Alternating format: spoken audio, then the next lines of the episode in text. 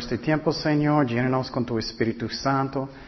Gracias, Padre, que uh, quieres enseñarnos. Gracias que tu palabra cambia nuestras vidas.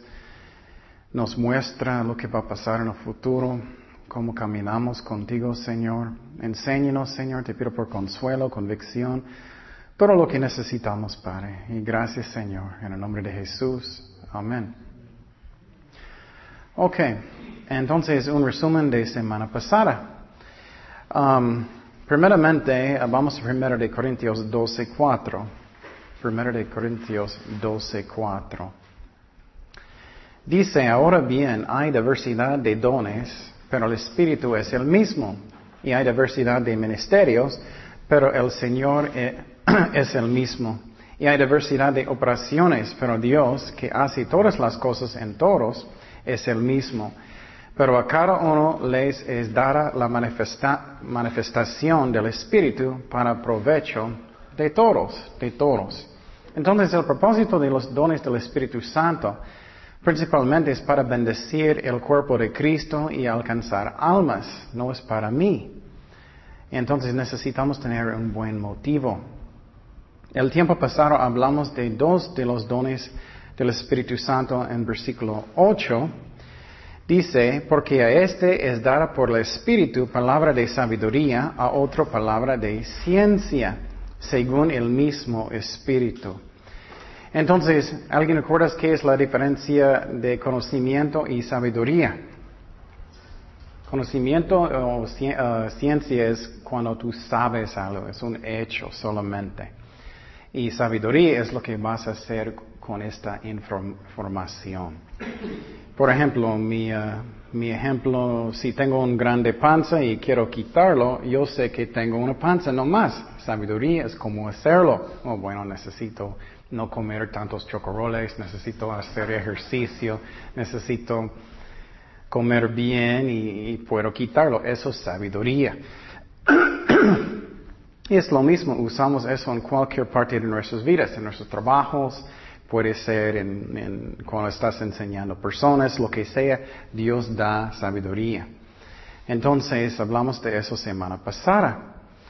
Y uh, eso es algo que es muy importante. Pablo oró mucho que, que vamos a tener eso.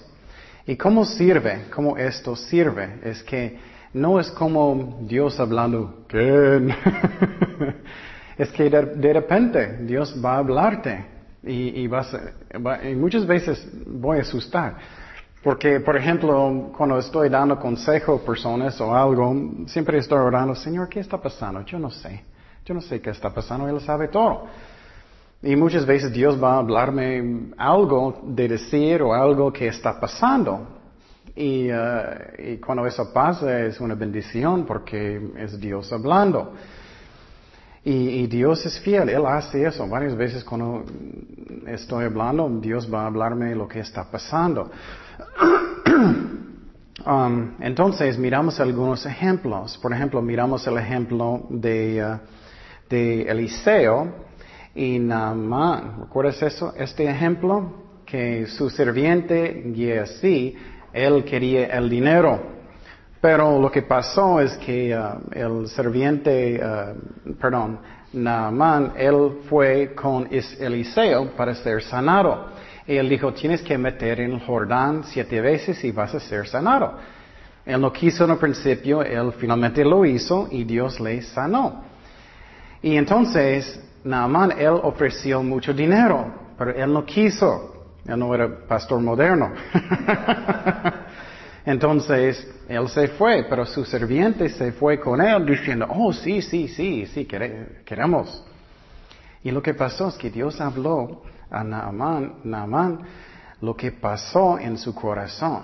Entonces Dios dio una palabra de conocimiento, ciencia a él. Entonces Dios puede hablarnos. Un ejemplo en el Nuevo Testamento, hay muchos ejemplos que hablamos, pero por ejemplo Ananías y Zafira, ¿recuerdas este ejemplo que Dios habló al corazón de Pedro? Que ellos estaban mintiendo, que ellos no vendieron todo su terreno, ellos vendieron su terreno, pero ellos no dieron todo el dinero a la iglesia. Entonces Dios nos habla, necesitamos buscar conocimiento, palabras de conocimiento. Y quiero decirte que Dios es fiel. Si queremos escuchar, Dios sabe. Voy, muchas veces voy a orar y Dios va a decirme, oh, Él está haciendo eso. Y es chistoso porque a veces soy como tonto y no entiendo lo que personas están haciendo. Y Dios va a decirme, ah, Él está mintiendo, Él va a decirme, yo, oh, ok, o Él tiene malas intenciones y Dios va a decirme. Y, ah, y es chistoso porque a veces voy a hablar con las personas y decir esas cosas y ellos, no, no, no es cierto. Y estoy pensando, oh, ya, yo sé que sí es cierto. Entonces Dios nos habla palabras de ciencia y de conocimiento. Y uh, también hablamos de palabras de sabiduría. Eso es diferente. Eso es que necesitamos hacer en una situación. Que necesitamos hacer en una situación. Um, Dios puede darnos sabiduría en cualquier situación, pero lo que dije semana pasada es que tenemos que buscarlo. No somos flojos que oremos, que buscamos sabiduría de Dios y, uh, y Dios va a darlo. Y por ejemplo, cualquier cosa, si quieres enseñar niños mejor, ora, Dios va a guiarte, ora y ora y Dios va a hablar su corazón y Dios va a darte sabiduría. Entonces, um, Dios es fiel. Vamos a Proverbios 3, 5 y 6. Fíjate de Jehová de todo tu corazón y no te apoyes en tu propia prudencia. reconócelo en todos tus caminos y Él endecerá tus veredas. Entonces, lo que miramos aquí es que tenemos que confiar en Dios y buscar sabiduría. Y Dios va a guiarnos en las cosas que Él quiere que hacemos. Y vamos a hablar de fe hoy. Por ejemplo, si tú estás pidiendo sabiduría de Dios, tenemos que orar con fe. Es una promesa, ¿no? Entonces, si tengo una actitud, bueno, bueno, posible, eso no sirve. Tenemos que creer en las promesas de Dios. Y por ejemplo, cuando estoy pidiendo um, sabiduría cómo hacer algo, voy a decir, ok, gracias Señor, ya está hecho. Vas a guiarme, estoy seguro. Entonces, eso es como recibimos sabiduría. Pero Dios va a guiarnos muchas veces como estudiar. Por ejemplo, recientemente yo estaba estudiando cómo poner algunas cosas en el Internet. Yo no sabía. Yo estaba orando, Señor, guíame, guíame, guíame. Yo estaba estudiando por horas y horas y finalmente Dios me mostró cómo hacerlo. Entonces tenemos que buscar sabiduría. Y a veces solamente Dios va a hablarnos, pero muchas veces tenemos que buscar. Y por ejemplo, si no puedes cocinar bien, tienes un negocio de pan, y todos dicen wakala. Puedes decir, Señor, dame sabiduría, guíame, ¿qué necesito hacer? Y busca, busca recetas, habla con personas y Dios va a guiarte. Dios es fiel. Dios dio uh, sabiduría a los artesanos y Dios dio uh, sabiduría también a Jesucristo. Cuando Jesucristo está aquí, Él usó también el Espíritu Santo.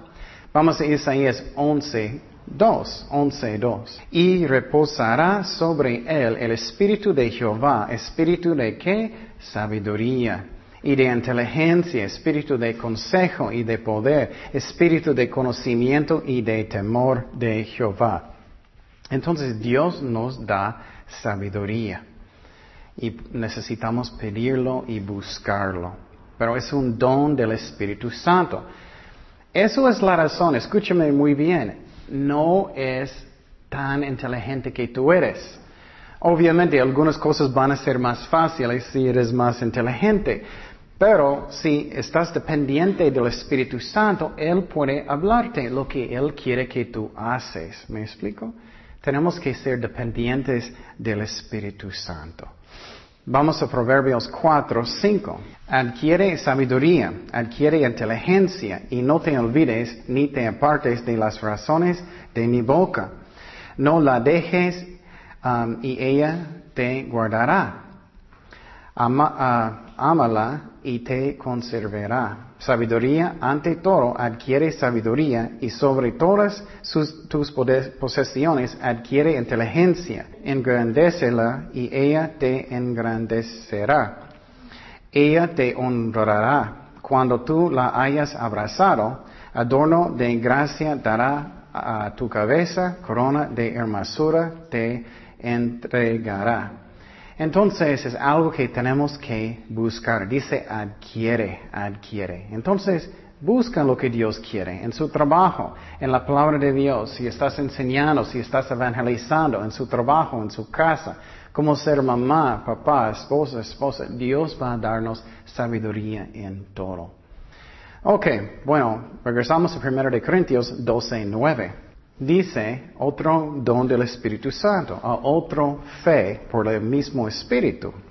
Versículo 9. Y a otro dones de sanidades por el mismo Espíritu. Entonces, hoy vamos a hablar de este don de fe, pero primeramente vamos a hablar de qué es la fe. ¿Qué es la fe?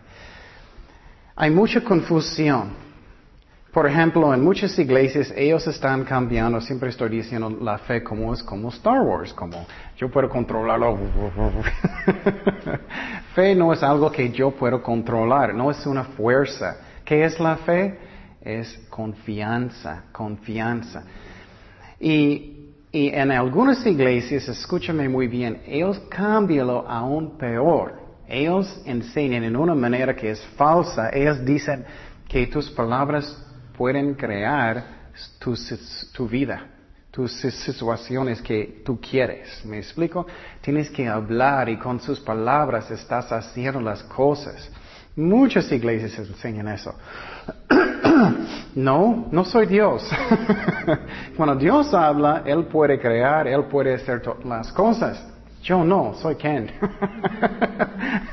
Cuando estoy hablando, pues, posible tengo mal aliento, no más. no, es, mis palabras no, no, no, no puede crear nada. Pero algunas iglesias enseñan eso, que habla, tienes que hablar y declarar y eso. No, no. Fe es que confianza. Fe es confianza en Dios. Y lo que es triste es algunas personas sienten que Dios no va a ayudarles si ellos no tienen suficiente fe. Ellos muchas veces están diciendo, yo creo, yo creo, yo creo, yo creo. yo creo que Dios va a sanarme, yo creo, yo creo, estoy declarándolo. No, no, no. Eso no es como es. Fe es confianza. Fe es confianza. Voy a darte un ejemplo. A veces estamos tratando a Dios como nuestro serviente y eso no está bien. Y por ejemplo, si voy a ir uh, con alguien, un amigo, y voy a decir, yo creo que Miguel va a lavar mi baño hoy. Yo creo, yo creo, yo creo, yo creo. o posible él va a hacerlo porque él es amable, pero él va a mirarme, ¿estás loco? yo creo, yo creo. No, eso no es fe. ¿Qué es fe? Fe es confianza. Fe es confianza. Y vamos a hablar, la razón vamos a hablar de la fe es porque el don de fe es algo específico. Ok, es lo mismo. Yo no puedo entrar en la oficina de mi jefe y decir, vas a darme más dinero. Yo creo, yo creo, yo creo. Y va a mirar, estás loco, bye bye. no, tenemos que tener fe en Dios, no fe en fe. Vamos a Marcos 11, 22. Respondiendo Jesús y les dijo, tener fe en quién? En Dios, en Dios, no en mi fe. A veces personas tienen fe no en Dios, pero en su fe. Oh, yo tengo suficiente fe. Eso no es, es fe, confianza en Dios. Es algo tan sencillo. Por ejemplo, si tengo confianza en Miguel y él me va a decirme, ok, Ken, Ah, voy a ayudarte a pintar algo mañana. Si tengo confianza, voy a creerlo y ya. ¿Me explico? No es como, yo creo, yo creo, yo creo. Eso no es fe real. Fe real es confianza en Dios. Vamos a Marcos 11:23, seguimos. 11:23 dice, porque de cierto os digo que cualquiera que dijere a este monte, quítate y échate en el mar, y no duraré en su corazón, sino creeré que será hecho, y lo que dice, lo que diga, le será hecho. Por tanto, os digo que todo lo que pidierais orando, creer lo que recibiréis, y os vendrá. Entonces muchas personas confunden. Ellos piensan, ok, tengo que hablar y eso va a pasar. no, no es eso. Vamos a hablar de eso, qué significa este pasaje. Primeramente, este pasaje está escrito a quién? Los discípulos. No está hablando con todo el mundo. Los discípulos, ellos qué? Ellos negaron a ellos mismos, ¿no? Entonces ellos no van a decir, ok, qué bueno, yo quiero uh, este carro grande, esta casa grande. No. Ellos quieren la voluntad de Dios. Entonces, vamos a Santiago 4.3. Dice, pedís y no recibís. Mira, puedes pedir y no recibir. Eso es posible. Porque pedís qué? Mal para gastar en vuestros deleites. Entonces, tiene que ser la voluntad de Dios, no mi voluntad. Tiene que ser lo que Él quiere. Y por ejemplo, vamos a hablar de sanar. Algunas iglesias enseñan que Dios siempre sana. Eso no es cierto. La Biblia no enseña eso. Y vamos a hablar de eso otra semana. Vamos a Mateo 6, 9. Mateo 6, 9. ¿Qué dijo Jesucristo?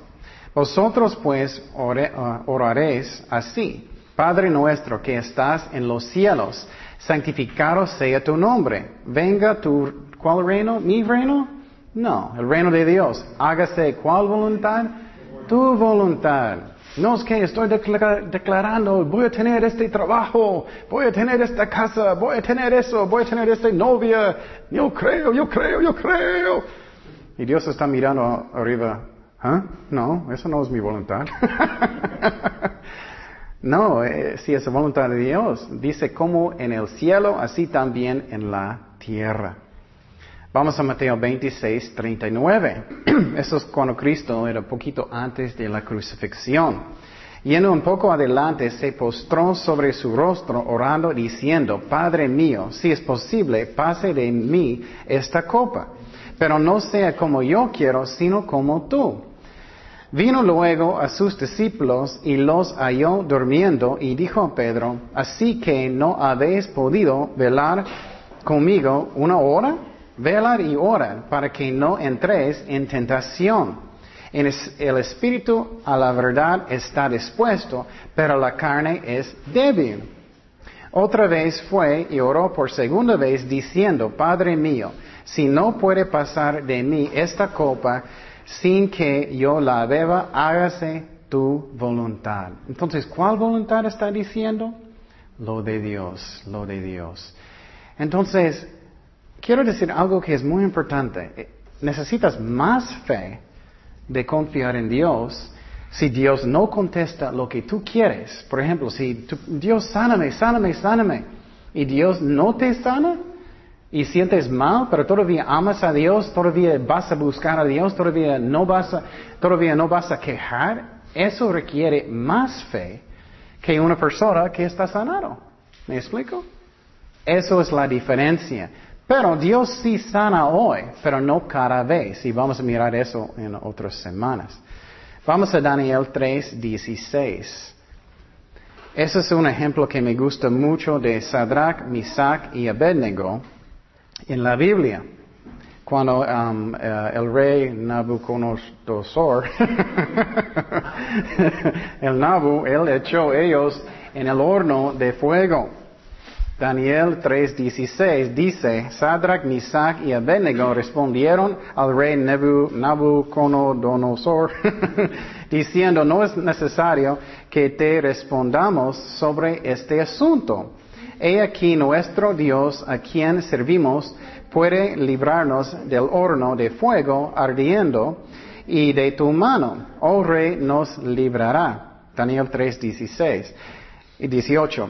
Y si no, mira lo que ellos dijeron. Y si no, algunas personas dicen, oh, nunca puedes decir no, nunca puedes dudar, no, no, no.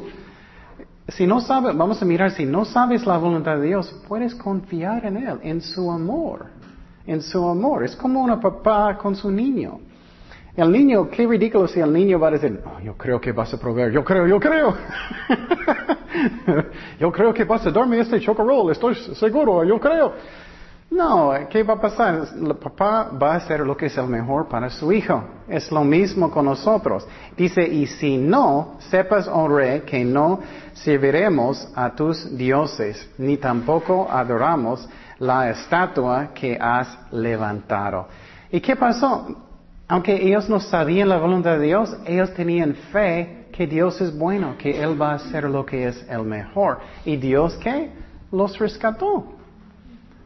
Entonces, ¿qué es fe real? Es confianza, es confianza. Ok, entonces, si yo sé, eso es muy importante, escucha esa parte muy bien. Si yo sé la voluntad de Dios, necesito creer en eso. Eso sí. Si es una promesa en la Biblia, necesito creerlo. Por ejemplo, Dios dice que Él va a proveer. Necesito creerlo. Eso es una promesa. Necesitamos hacer eso. Hay muchas promesas. Vamos a 1 de Juan 5, 14. 1 de Juan 5, 14, que es otra promesa que aprendemos recientemente, el bautismo del Espíritu Santo, ¿no? Es una promesa que necesitamos creer. Primero de Juan 5:14 dice, y esta es la confianza que tenemos en Él. Si pedimos alguna cosa conforme a su voluntad, mira, ¿qué dice? ¿Conforme a qué? A su voluntad. Otra vez, Él nos oye. Y si sabemos que Él nos oye en cualquier cosa que pidamos, sabemos que tenemos las peticiones que le hayamos hecho. Entonces, recibimos por fe. Y por ejemplo, cuando oramos por el bautismo del Espíritu Santo, necesitamos creerlo. Si estamos orando que Dios nos guía en Proverbios 3, 5 y 6, necesitamos creerlo, porque es una promesa de Dios. Ok, esa es primera cosa. Ok, vamos a hablar de la palabra de la fe. Ok, eso es cuando Dios pone en su corazón, solamente voy a decir poquito ahora de este don, cuando Dios pone un, en su corazón fe para creer algo. Puede ser fe que Dios va a sanar a alguien. Puede ser fe que vas a tener un trabajo, lo que sea. Eso sí necesitamos creer. Por ejemplo, vamos a hablar de eso cuando um, Pedro estaba caminando y Dios dijo, ok, quiero sanar a esta persona, necesitas levantarlo. O si no voy a creer lo que Dios está hablando en mi corazón, no voy a levantarlo, no va a pasar. ¿Me explico? O posible Dios va a hacerlo por su amor. Pero me explico, eso sí necesitamos creer y confiar. Pero si no sé su voluntad, ¿qué necesito creer? Eso es muy importante porque tú puedes tener mucho estrés, puedes pensar, ay, no tengo suficiente fe, Dios no va a sanarme, Dios no va a darme ese trabajo, lo que sea. Si no sabes la voluntad de Dios, puedes confiar en el amor de Dios, que Él va a hacer lo que es el mejor. Um, un ejemplo que me gustó mucho en otro lado es que el pastor Chuck una vez él quería poner, él estaba pensando de poner un programa en el tele. Y él estaba orando, él no sabía la voluntad de Dios. y él, estaba pensando, Señor, haz tu voluntad, yo no sé qué es. Y él, no pasó en este instante. Eh, no pasó, él no podía. Entonces Dios va a hacer lo que es el mejor. Puedes confiar en su amor. Pero eh, eso es muy importante. Y quiero decir que muchas veces es que personas sienten que ellos tienen que como mandar a Dios como su serviente. Eh, yo creo, yo creo, yo creo. Y Dios es, ok, ok. Voy a hacerlo. No, eso eh, no está bien. Entonces, pero, estoy, pero fe es importante, que confías en Dios. Y otra vez, requiere más fe si tienes pruebas grandes y Dios parece que no está. ¿Qué pasó en la vida de Job? Él sufrió mucho, ¿no? En el principio él tenía mucha fe, él estaba sufriendo mucho. Pero más adelante él perdió más fe, entonces eso es lo que pasa. Y para, glorificar a Dios es cuando creemos en Dios que Él es bueno, Él es amor, aunque tengo problemas, aunque tengo dolor. Eso eh, requiere más fe. Hebreos 11:6 dice, pero sin fe es imposible agradar a Dios, porque es necesario que el que se acerca a Dios crea que le hay y que es que galardonador de los que le buscan. Entonces, esos que crees que Dios es bueno, aunque no entiendes lo que está pasando, aunque tienes problemas, eso es fe real. Entonces, mira la diferencia. Esa es la razón cuando personas están declarando, están diciendo eso, y cuando ellos no saben la voluntad de Dios, eso es como estás tratando de mandar a Dios a hacer algo que, que posible no es su voluntad. Entonces confiamos en Él. Fe real confía en Dios, aunque hay pruebas. Y por ejemplo, um, conozco personas que han tenido cáncer. Ellos están sufriendo mucho. Eso muestra fe muy bien cuando ellos todavía están llenos de la iglesia, todavía están adorando a Dios, cuando ellos todavía están creyendo a Dios. Eso es fe bueno, ¿no? ¿Quién tiene más fe? ¿Esa persona o la persona que está como, yo creo, yo creo, yo creo?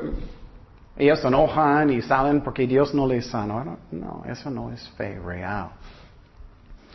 Entonces, ah, también a veces pensamos que podemos cambiar todo si tengo suficiente fe. No es cierto. Pero eh, vamos a mirar que fe es importante, pero personas pueden sufrir que, tienen mucha fe. Vamos a Hebreos 11, 33. Y claro, ¿quién tenía el más fe que nunca? Jesucristo, ¿no? Él murió en la cruz, ¿no? Él no estaba diciendo, yo creo que no, yo creo que no. no. Hebreos 11, 33. y esos son ejemplos con personas que tienen mucha fe.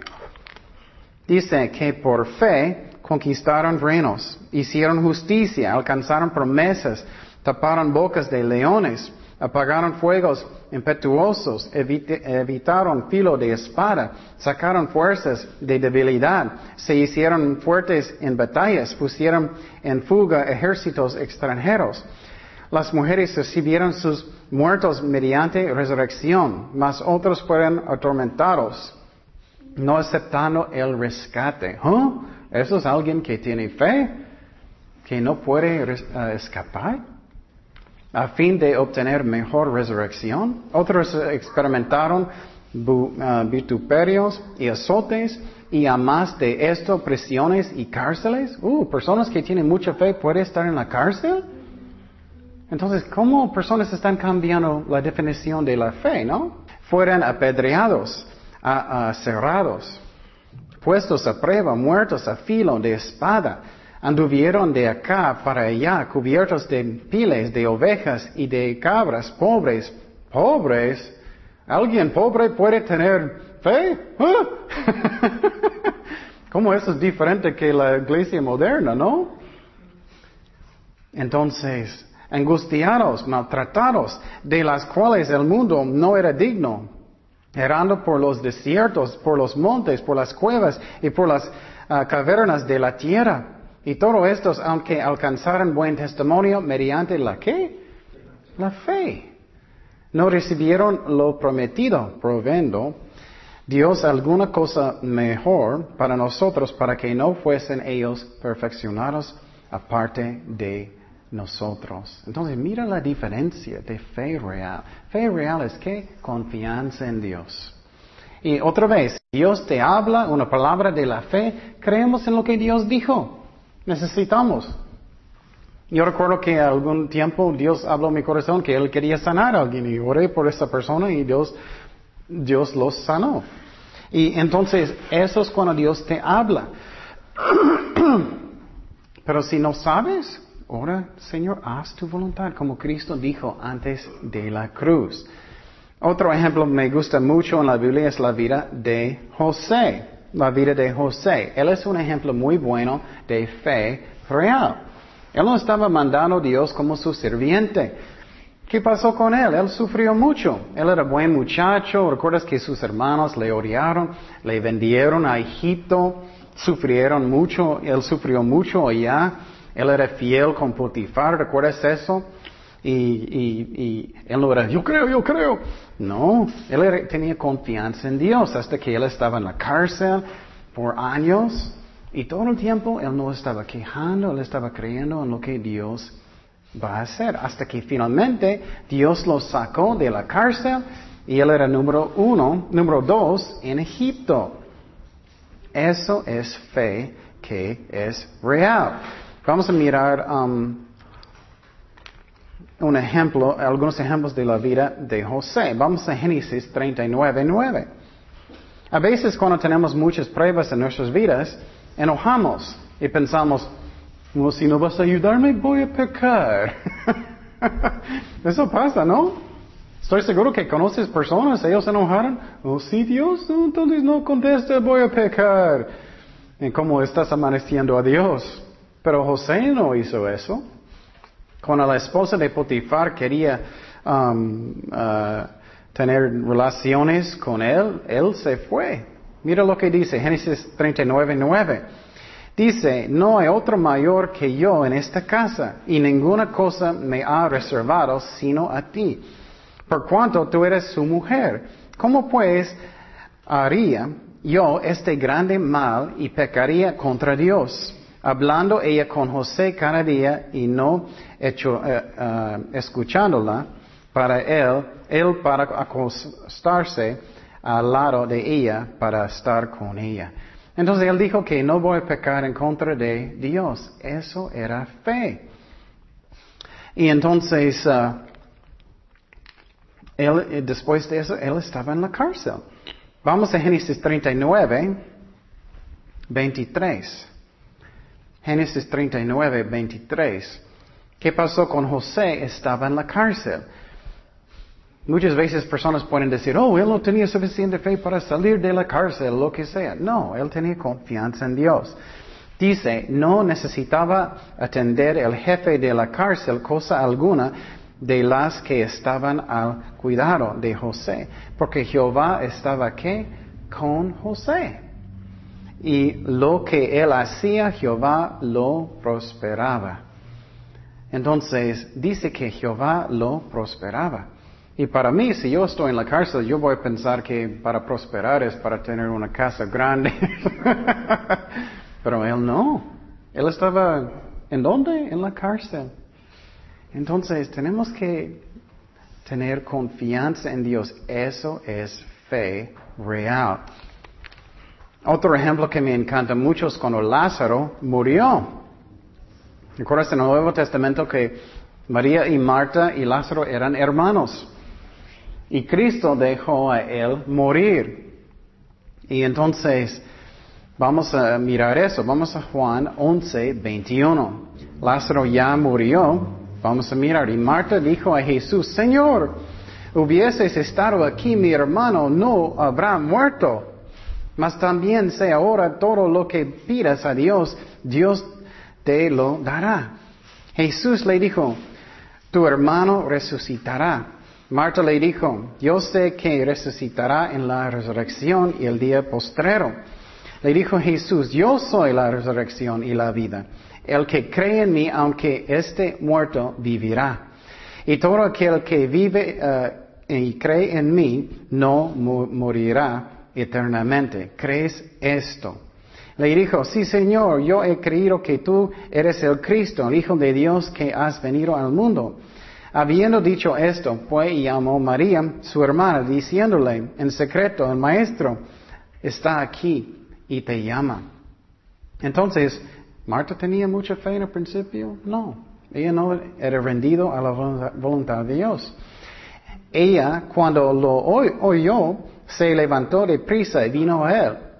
Jesús todavía no había entrado en la aldea, sino que estaba en el lugar donde Marta le había encontrado. Entonces los, judíos que estaban en casa con ella la consolaban. Cuando vieron que María se había levantado de prisa y había salido, la siguieron diciendo, va al sepulcro a llorar allí.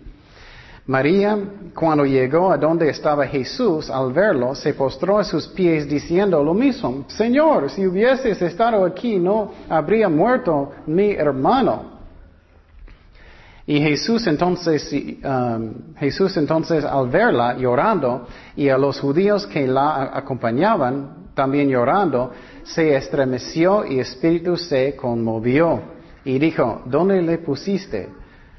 Le dijeron, Señor, ven y ve. Y Jesús, ¿qué? Él lloró. Entonces, ¿por qué? Muchas razones. Por su dolor, claro pero también por su falta de fe. Una parte de fe, escucha esta parte muy bien, una parte muy importante de la fe es tener la fe de rendir su corazón de cualquier situación que Dios quiere. ¿Me explico? Por ejemplo, si estás enfermo o alguien muera en su familia, tienes una prueba muy grande, Señor, haz tu voluntad. Eso es fe real. ¿Me explico? Por ejemplo, Marta debía decir, Jesús, haz su voluntad. Haz tu voluntad. Eso es fe. Porque Cristo tiene un propósito por cualquier cosa.